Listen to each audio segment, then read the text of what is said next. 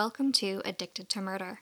This is Courtney, licensed professional counselor with over a decade of experience. And this is Trisha, and sometimes I have to fight my dinomania. Dinomania. Um, That sounds like an obsession with dinosaurs. an irresistible urge to dance. Ooh, Dino, I said that wrong. Dinomania. dinomania. Yeah. Do you ever struggle with that? I do. Sometimes I just find myself dancing. Yeah. It's not a bad thing. It's not. It's good exercise. Makes you feel good. That's true. Looks Yeah. awesome. At the very least, I like tap my foot and things to beats. So Yeah. I do that as as a uh, anxiety habit. Oh, The constant shaking of the leg, tapping of the foot. But that's a little different. it's not. Yeah, it's not dancing. It's my nerves dancing. Yes, exactly. Yeah. So, well, welcome to Addicted to Murder. Um, we got a new case today. But before we get into that case, Courtney, I've got a quick question for you. All right, shoot. If you could go to outer space, would you? Hmm. That's a good question. I googled question starters or conversation starters. You know, I think that if there was like a very more guaranteed safe way to go to space than there is right now, I would totally do it. Yeah. Yeah. It would be really cool just to like experience that and to see the world from literally a different point of view. I have no desire to go to space. Yeah. I am fascinated by space and therefore I am scared of it. Um, it's like just so vast and I can't wrap my mind around it. I like to look at like the Hubble telescope pictures and then there's some other newer telescope pictures out there and like trying to wrap my mind about the around the speed of light mm-hmm. watching all the uh-huh. sci-fi shows i've watched reading all the sci-fi books i've read mm-hmm. i'm like just terrified of it Oh. so not terrified's not the right word. I respect it so much that I stay far away from it. I Got guess. it. That makes sense. yeah. But I feel like if we got to like some like Star Trek, WALL-E, space life kind of stuff, like, I'd try it. I mean, if that's the way it had to be, but if it's an Mm-hmm. option, like if I'm one of those billionaires that you know has the option or an offer to go to Mars or whatever, I Mm-hmm. no desire. I'm not that um, interested. Yeah. But Interesting. Anyways, okay. Um, well, actually, before we do start this case, Courtney and I have both both have I don't know. You just say it. Announcements. I get in Yeah. announcements. Yeah. So, um, in a interesting tw- turn of fate, both of us decided this year to apply for grad school, and both of us got admitted to grad school.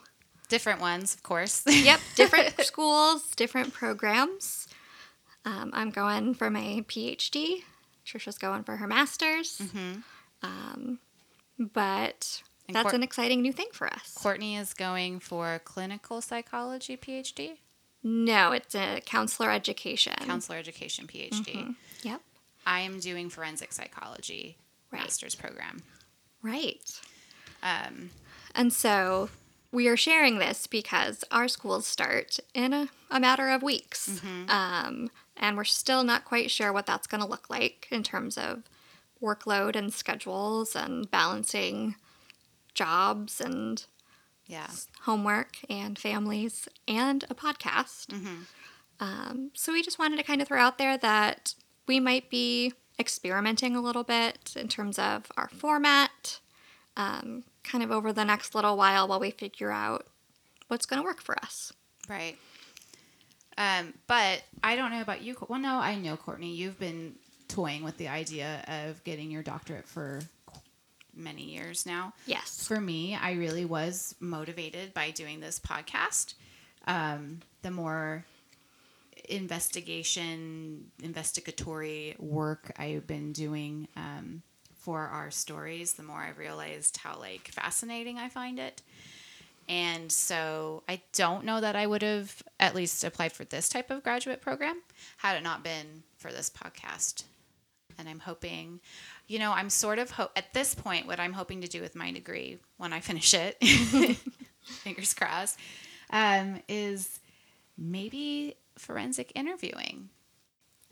Um, I did at one point want to be a victim advocate, and that's still something that's there. But um, to me, the victim advocacy also sounds a lot like social work, and I don't have that in me That's fair. to- That's fair. for that. So I don't know. So um, forensic interviewing, I've seen quite a few now. Um, I haven't, of course, participated or anything like that. Just just witnessed some. Um, it's just it's a fascinating field and it's fascinating science. So that might be where I end up going. Um, also, with a degree in forensic psychology, sometimes people become jury consultants. Right. that also could be something cool down the road. But or I could start this program and be like, eh, and not like it, and be like, nope, never mind. But we won't know until I try. Right, exactly. And, you know, the, the name of my degree kind of says it all about where I'm going. So, counselor education is all about kind of learning more about how to train the next generation of, of therapists that will maybe be helping some kids not turn into these serial killers. Yes, because we need a lot of a lot more therapists than we have currently at this Yes. time. Especially it's ones that are willing to work with like young people. Mhm. Yeah, it's tough to work with young people. It is. Um, you have to have that that drive and that knack to be able to make them trust you and to you know get on their level and Right. it's tough. Yeah. but very very important so anyways that's just we just wanted to give you guys a head up i know like the past month or two we've kind of been not slacking but there's just been a lot of changes going on um, i changed jobs and so that's been um, also struggle but it's just been a lot going on so Right, yeah. So I know we've missed a few weeks here and there. Um, there have been some spaces in between episodes.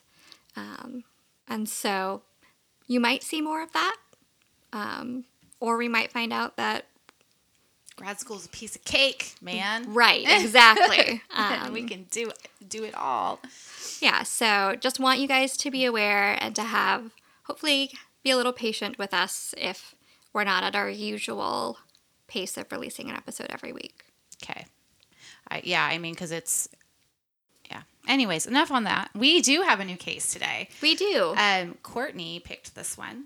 Yes. You tell us a little bit about why and blah, blah, blah. Yeah, so I'd heard the name Gary Heidnik before. He's a name that comes up a lot when you just searched serial killers, but I didn't really know his story.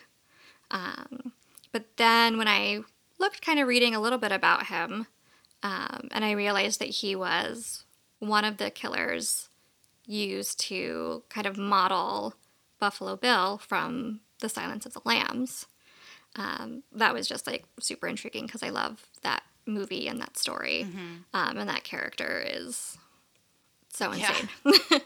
um, and so, Bill's creepy. He's like creepier than Hannibal Lecter, I think, in that. Just, Yeah. I mean, at least his presentation. Right, it's Yeah. just so Yeah. bizarre. And, his voice, like the inflection in his voice and stuff. right. The actor was very good. Yes, he was. Yeah. Um, yeah, so then I found this book that we're going to use. Um, it's called Cellar of Horror. And it's by Ken Englade. Thank you. It's an older book. It is. Yeah. Um, but it was super interesting, and so here we are. Okay. Um, uh, these murders take place in the Philadelphia area, and this is one of the houses that I was trying to get my cousin to take me when I was back east, along with Kermit Gosnell's place of business. And my cousin looked on the map and said, "Absolutely not. Are we going in those neighborhoods?" So, just to, just to throw that out there. But here we go. Gary Heidnik was born on November 22nd.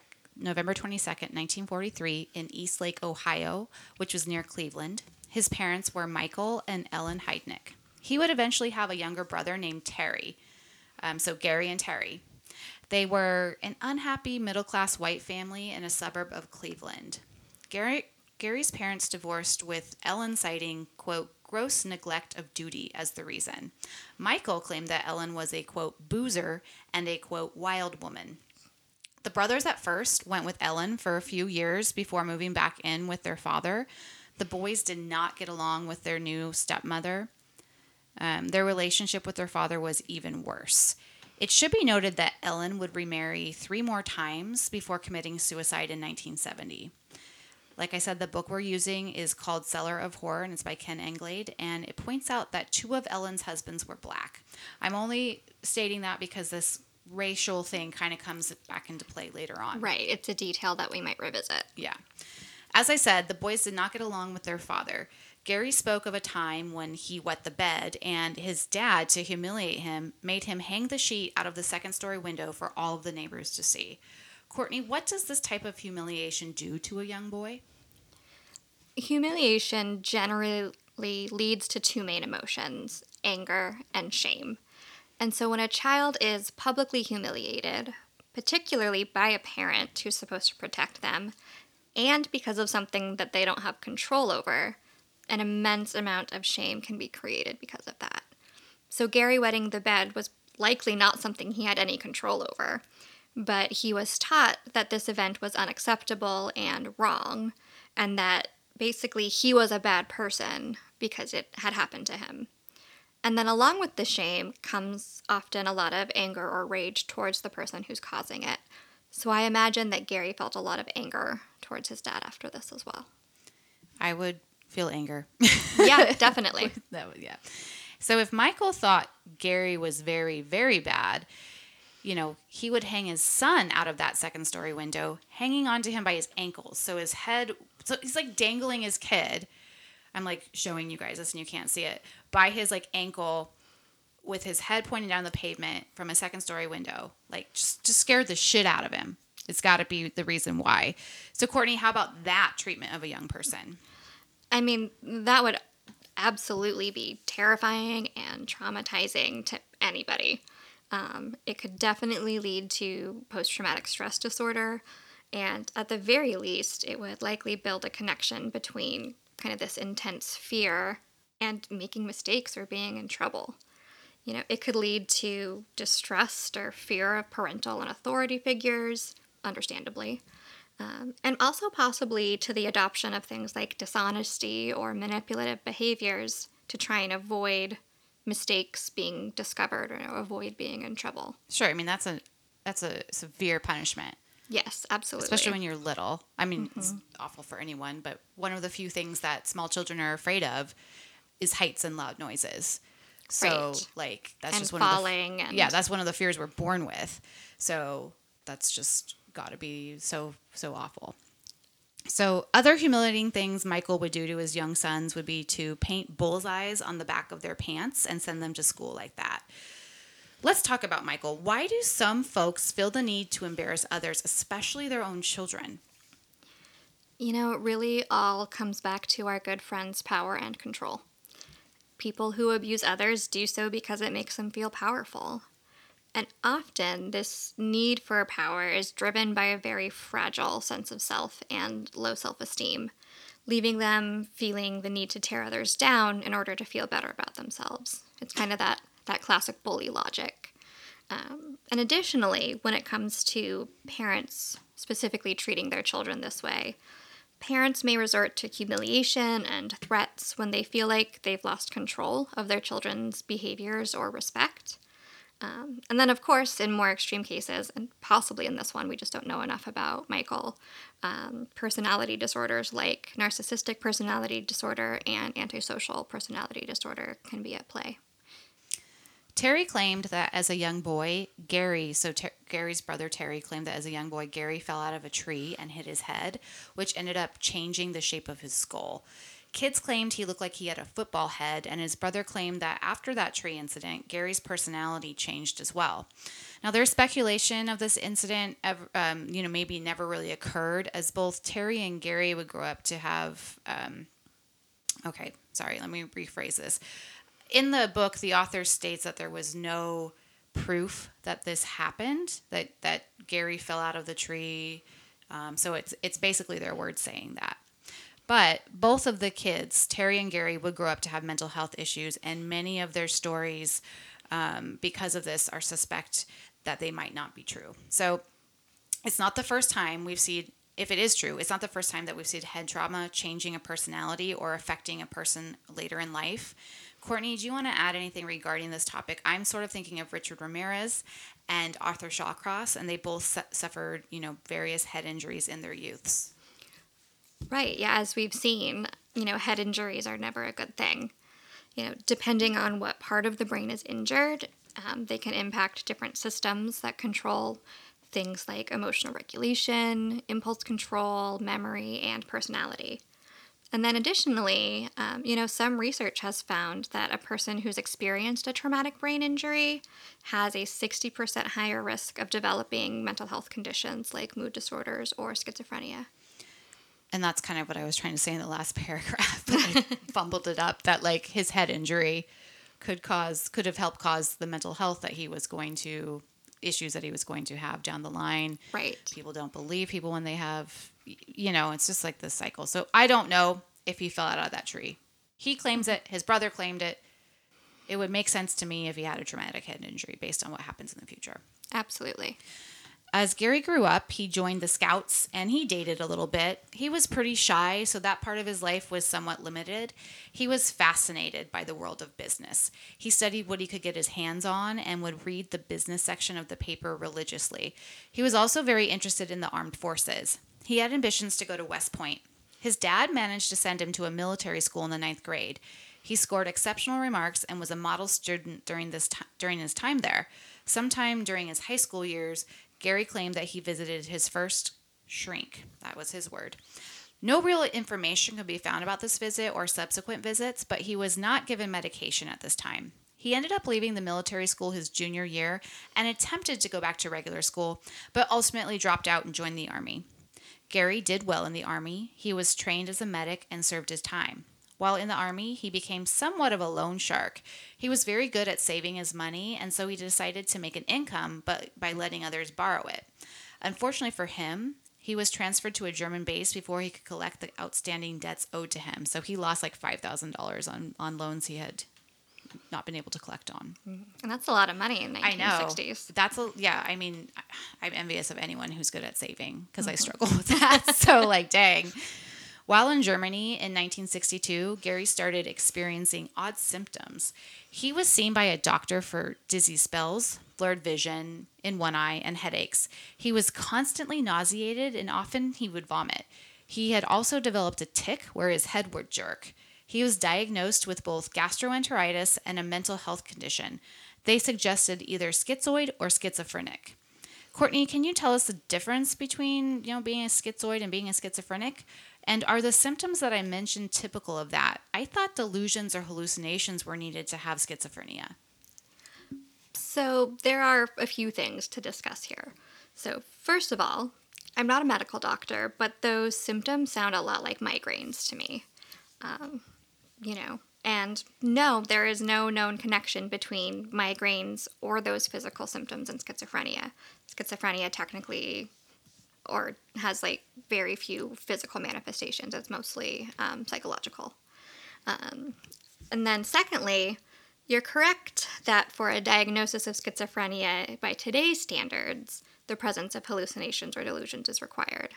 However, back in 1962, Psychiatrists were still using the very first edition of the DSM, which only had three categories. Things could be physical or biologically based, like a brain tumor. Um, they could be psychotic, like schizophrenia, or they could have be a neurotic disorder, like anxiety or depression.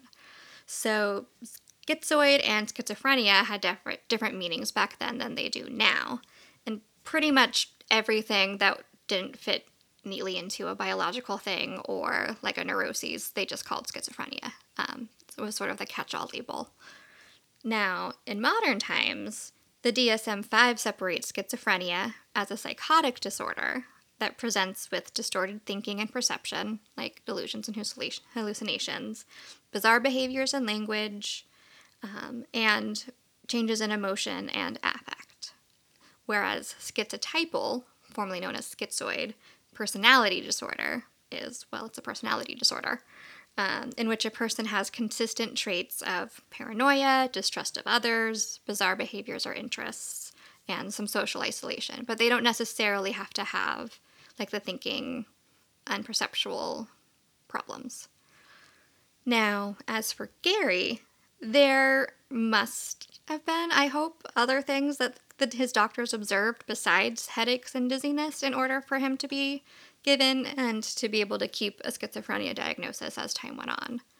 And maybe there was, this was just what was available in right. the book. Exactly. So. Well, two months later, he was sent back to the States to the hospital at Valley Forge, and by this time, he was complain, complaining of seeing things move. He was discharged and was considered 100% mentally disabled. He then moved to Philadelphia, where he got his LPN certificate, licensed practical nurse certificate, and enrolled in the University of Pennsylvania, taking many classes. I don't know if back then it was an Ivy League school, but it is now. Um, he got a job at the University of Pennsylvania Pennsylvania Hospital as an orderly, but he would eventually lose that position due to being messy, basically. He then tried his hand at psychiatric nurse program, but that only lasted four months. Gary's mental health was deteriorating. During the years between 1962 and 1987, Gary would attempt suicide multiple times, and he did it in a variety of ways. Once he drove his motorcycle into a truck, another time he crushed a light bulb and swallowed the glass. He attempted to hang himself, and he also attempted to overdose on his prescription medication a couple of times. Courtney, I know we talked about this a bit with Charles Cullen. Some of these suicide attempts seem very much like he wanted to die. There were 13 attempts in all um, that were made. Why do you think he was not successful at least once? I mean, honestly, with that many attempts, his surviving all of them may just have been kind of dumb luck. So you think some of them were, if not all of them, were actual attempts and not just like, I'm just going to do just a, a little bit of glass? I, I think so. kill me. Okay. Right. I mean, if you're gonna like run your motorcycle into another vehicle, mm-hmm. like that is right. a, a very high risk behavior. Right, and they, I'm assuming back then they didn't wear helmets. At least they weren't required to. Yeah. Yeah. Gary was often admitted into hospitals after these attempts. He would go voluntarily much of the time, but he didn't always cooperate once there. He was known for going mute for weeks on end. Sometimes he would write on paper, but often he would just check out mentally, or that's how it seemed. One of his diagnoses was a form of catatonia, in fact. When he did take tests, they found his IQ to be in the superior range at the 95th percentile. He would also score highly on personality type tests. It was revealed that Gary needed to be in an, in an authoritative role, he needed to be in power. Courtney, we've learned that so much violent and sexual crime is committed because the perpetrator needs to have power over another. Right, and Gary particularly could be susceptible to craving power and control, given how powerless and ashamed he likely felt um, when he was enduring the abuse from his father. Right, I mean, you are so powerless when you're being dangled over a window or outside of a window by your ankle. Exactly. Yeah. Gary began to be hospitalized constantly. He would have to um, have a hospital employee basically watch him at all times because he would try to kill himself in the hospital. He would hoard his medications to take a massive amount at once. He one time tied a string around his toe to induce, induce gangrene and hoped that that would kill him. He would continue to go mute. At one point, he was admitted because he hit his brother with a piece of wood. Terry was convalescing in the hospital when Gary came by. Terry asked him, quote, What if you had killed me? To which Gary replied, quote, I would have put your body in the bathtub and poured acid over it to dissolve the bones. I would have had to be careful while mixing the acid, though, because I wouldn't want to damage the drain pipes. I would leave you there to soak for two or three days, and if there were any big bones left, I'd saw them up and put them into the trash compactor. Then I'd distribute them around the neighborhood in various cans. Courtney? Well, I mean, clearly he had thought about this before. Can you just imagine being his brother, like, what the fuck? Right. I wish I hadn't asked. right. Like, were you trying to kill me? It sounds like it. He had a freaking plan, but yeah. There weren't any hospital hospitalization, ugh, hospitalizations for Gary in Pennsylvania between 1972 and 1978, although that does not mean that during that time he was not hospitalized, like in maybe another state or a private institution that they just didn't have access to the records.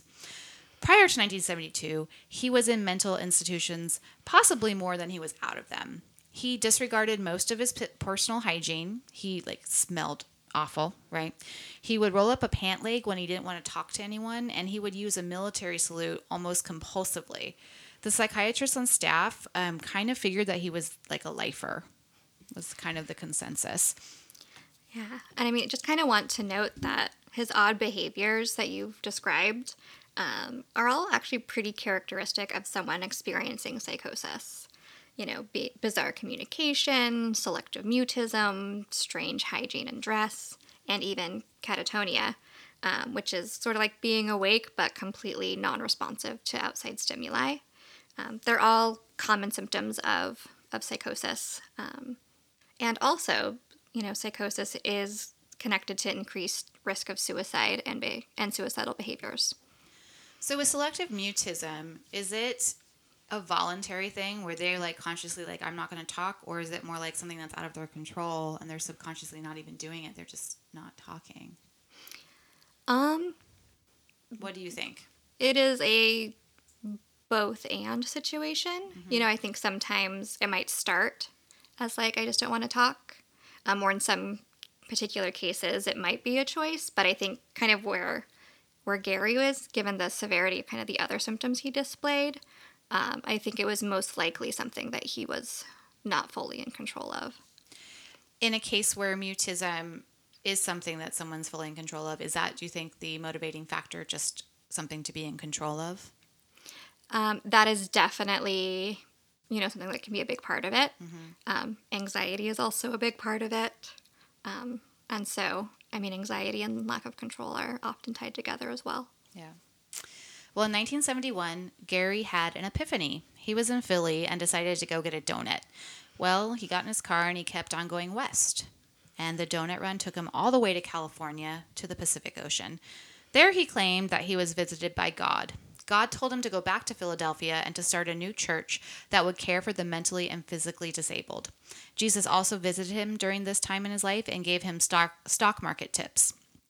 Gary did as he was commanded, and during one of his stays in a mental hospital, applied to incorporate the United Church of the Ministers of God. He was approved. The other founding members were his brother Terry and a mentally disabled woman that um, he was then living with, along with a few others. Gary was made bishop of this church, and through the bylaws, he would rule the church for life. As the bishop, he would be in control of any and all church funds. He played the stock market, perhaps using the tips that he said he received from Jesus, and he actually did very well. He invested $1,500 that would grow to over $500,000.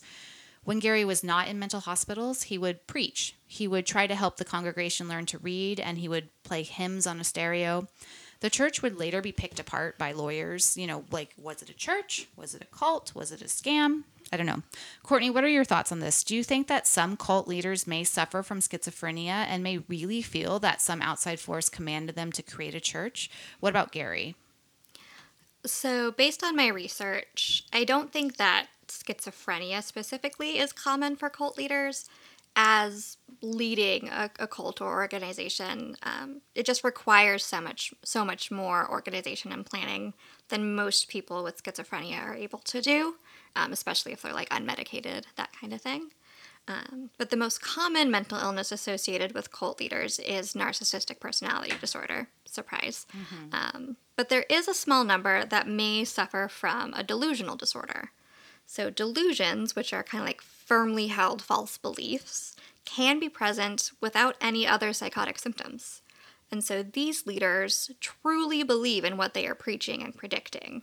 And that pure conviction can be enticing and convincing to others and can ultimately lead to what's kind of known as a shared delusion. So it starts with one guy, and then all the followers come to share that delusion with him. Um, and so I think it's possible that Gary fell into this category um, where he genuinely maybe believed that he was called by God, uh, but that when his other symptoms were in remission or you know not so um, not so present, he was able to use his business savvy and his intelligence to kind of take advantage of his parishioners.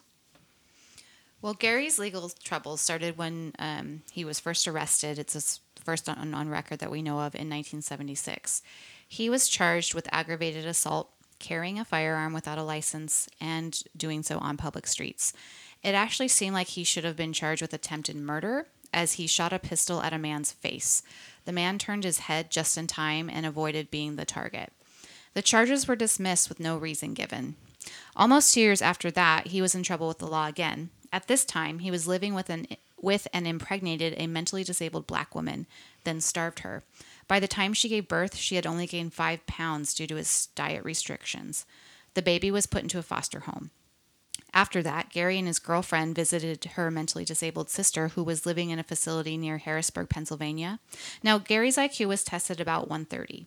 His girlfriend Anjeanette, who had um, who had the baby that they was now in the foster system, was tested to be around 40, and Anjeanette's sister, who was in this facility, was 30. Gary filled out paperwork to take Alberta, that's the sister, out for the day, and he did not return her as promised. Nine days later, a court order was sent to Gary demanding that he return Alberta to the facility that she had been living in. Gary told the woman that Alberta was not at his house. He let her look around and she was nowhere to be seen. Gary claimed that he put her on the bus back to the facility when he was supposed to. The next day, they went back, but with police this time. And instead of searching just, you know, Gary's particular dwelling, they searched the whole building and they found Alberta in a storage room in the basement. The poor woman was terrified and shaking, and when she saw the worker from the facility, she ran into her arms so happy to have been rescued. When they did a medical exam on Alberta, they found evidence of recent sexual intercourse. They found sperm in her mouth and gonorrhea in her throat. Three weeks later, Gary was arrested for rape, kidnapping, false imprisonment, involuntary deviant sexual intercourse, unlawful restraint, interfering with the custody of a committed person, and reckless endangerment. He pled not guilty. He was negative for gonorrhea, but who knows? Perhaps he had been treated in those three weeks. You know, could have been him. He ended up getting three to seven years because most of the charges had to be dropped. Um, Alberta was deemed not able to testify because of her low IQ. Courtney? So, you know, clearly Gary had identified a population that he felt safe with and felt he could control easily. You know, back in the 1970s and before, there was no real distinction between the mentally ill and intellectually disabled when it came to institutionalization. Everyone was just housed together. So Gary likely was drawn to this population while he was in the hospital because even with his mental illness, he was intelligent enough to recognize that he could control and manipulate them to do what he wanted. You know, he wasn't really successful at cultivating relationships with women out in the real world, um, at least women who were not also intellectually disabled. Mm-hmm. Um, and so he found a way to get his sexual needs met with women that he could wield power over. Gary would not go to prison for, you know, after this conviction, but he would be sent from mental hospital to mental hospital for four years. He, of course, went mute after two years. When asked why he wouldn't speak, he would write down that the devil had shoved a cookie down his throat. When he was released, he was to be under state supervision for three years, but it just did not stop him from what he had already begun to do. Courtney, anything else? I think, you know, what we will see going forward is kind of the the impact of the lax like policies I think back in the day mm-hmm. of like hospitalization and you know returning to the community with proper supports and things like that. You know, because yes, you know, Gary was to be under state supervision for 3 years but who was actually there making sure that he went to his therapy appointments mm-hmm. and took his medication and all of that. Because I think in a lot of ways he sort of slipped through the cracks. Sure. Yeah, it's a big city. So there's mm-hmm. probably, you know, more work than people to do the work, as with everything that's like DHS centric. Or, right. You know exactly. what I mean? Those kinds of agencies. Mm-hmm. There's too much work to do. So things happen and people don't always get the care that they need or the looking after that they need. Right, exactly. Yeah. But that's where we're going to stop for the day. Um, yeah. Anything else you want to add? No, I think that that's a good place to end before okay. we yeah, next next time will be interesting as it is a, it always is. It, yeah, this is a crazy mm-hmm. I always say this is a crazy case. They're all crazy cases. Um, but I always enjoy it when we kind of go over a new type of mental disorder, right? So schizophrenia, Right. you know, so it's just going to look a lot differently than some of the other cases, most of the other cases that we've presented. So that's always fun for me. And Yeah. hopefully for you listeners as well. Fun for me too, because I get to nerd out a little bit. Yeah. Okay, well, everyone stay safe and we'll see you next Tuesday. Bye. Bye.